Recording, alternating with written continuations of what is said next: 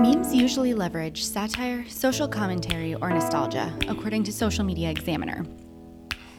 So, a high quality meme is both funny and insightful. They're widely understood among the millennial and Gen Z generations. So, if your ideal customer is in their mid 40s or older, it's not that you can't use memes, you'll just have to proceed more cautiously. Memes are a great way to reach a new, younger audience or engage with your current audience.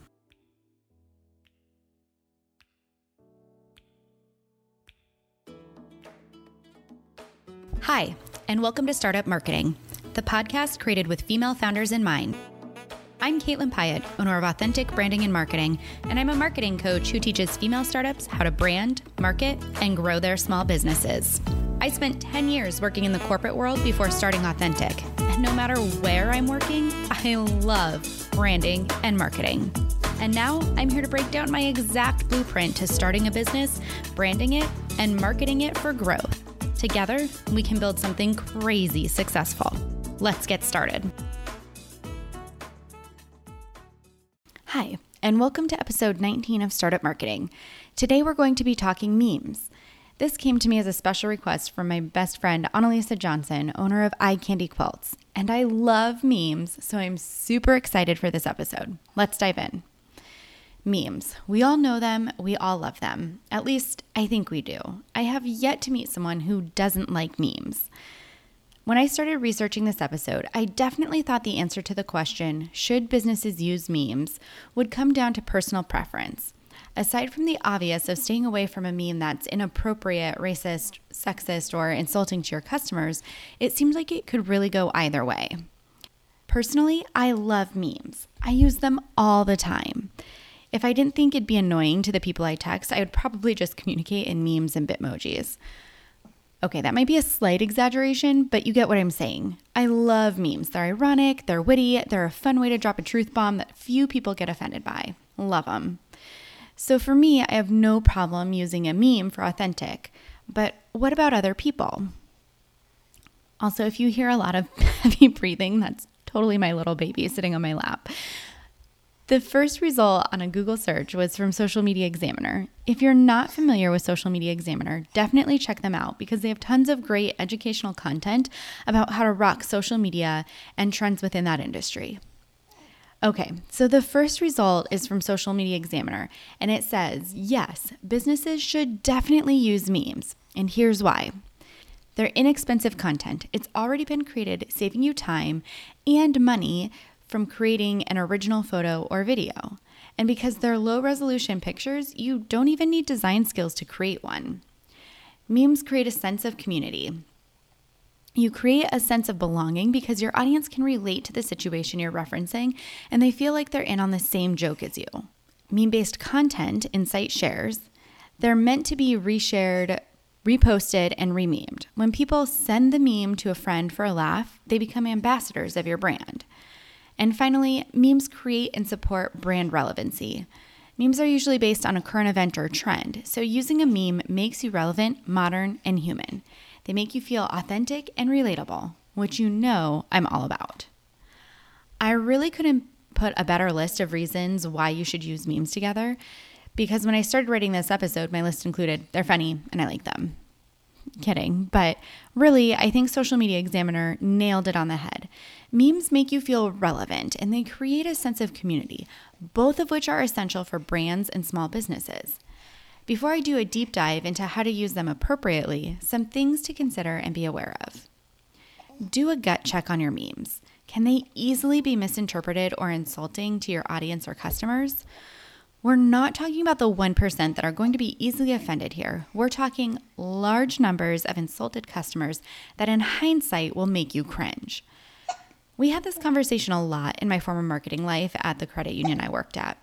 We were all on board with memes, but there were definitely boundaries.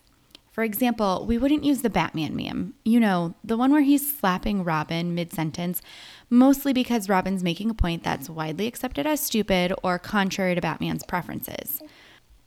So we wouldn't use that meme and make our members or customers Robin. Why? because we'd implying that we'd like to slap the crap out of our customers for doing something stupid with their money or for contradicting us in some way. Ugh, not a good look for a business. Totally fine personally because that meme is usually associated with low risk opinions like saying you don't like tacos.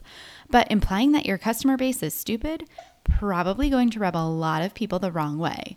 So do that gut check. Put yourself in your customer's shoes. If you think it's going to be offensive, don't post it. And of course, know your meme. If the meme you want to use is based on a current event or trend, make sure you know the background story. While most memes are created as lighthearted, humorous takes on things, you don't want to find yourself accidentally using a meme that's based on something offensive, racist, or sexist. All right, so how do you use memes for your business?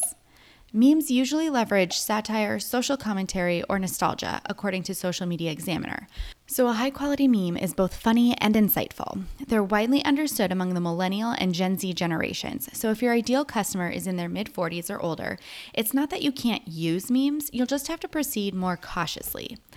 If this applies to you, my recommendation would be to start sprinkling them in. Look for memes that play off of something nostalgic.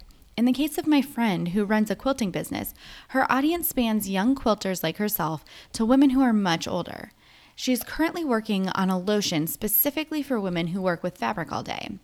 As she's planning her social media content for the new product, she chose an I Love Lucy screenshot from the Vitameatavegamin episode and captioned it Are your hands listless and tired? Do they poop out at parties? Then she talked about her new lotion. This particular meme appeals to her older demographic, and while the exact episode reference will be lost on her younger audience, they'll still be able to appreciate the nostalgia of Lucille Ball. At least I hope. That may not be true for anyone younger than 30. Ah. When she asked for my opinion about posting it because some of her younger followers would 100% not know who Lucille Ball is or know that she was the star of I Love Lucy, we decided she could add a second photo they could swipe to that would show the original episode clip and put the meme in context. Definitely not necessary, but if you're nervous about a key part of your demographic missing the meme, this would be an option. But I'd note this kind of only works when you have to explain a meme you made up, not a pop culture meme. Having to explain a pop culture meme is the equivalent of having to explain a joke to someone. So if you think that's what you'll have to do, maybe reconsider. See, I told you memes were going to come down to personal preference. It's not as simple as throwing a meme up, all the time anyway. As you can see, as a business, you really have to scrutinize the meme, unlike what you might do in your personal life. If you want to make sure that your meme really hits home for your audience, make sure you know them well. Who are they? What do they like to do? What shows, songs, movies are popular among them right now? Your goal with memes is engagement and reach, not to sell. In fact, if you include some kind of call to action in your meme, it will fall flat.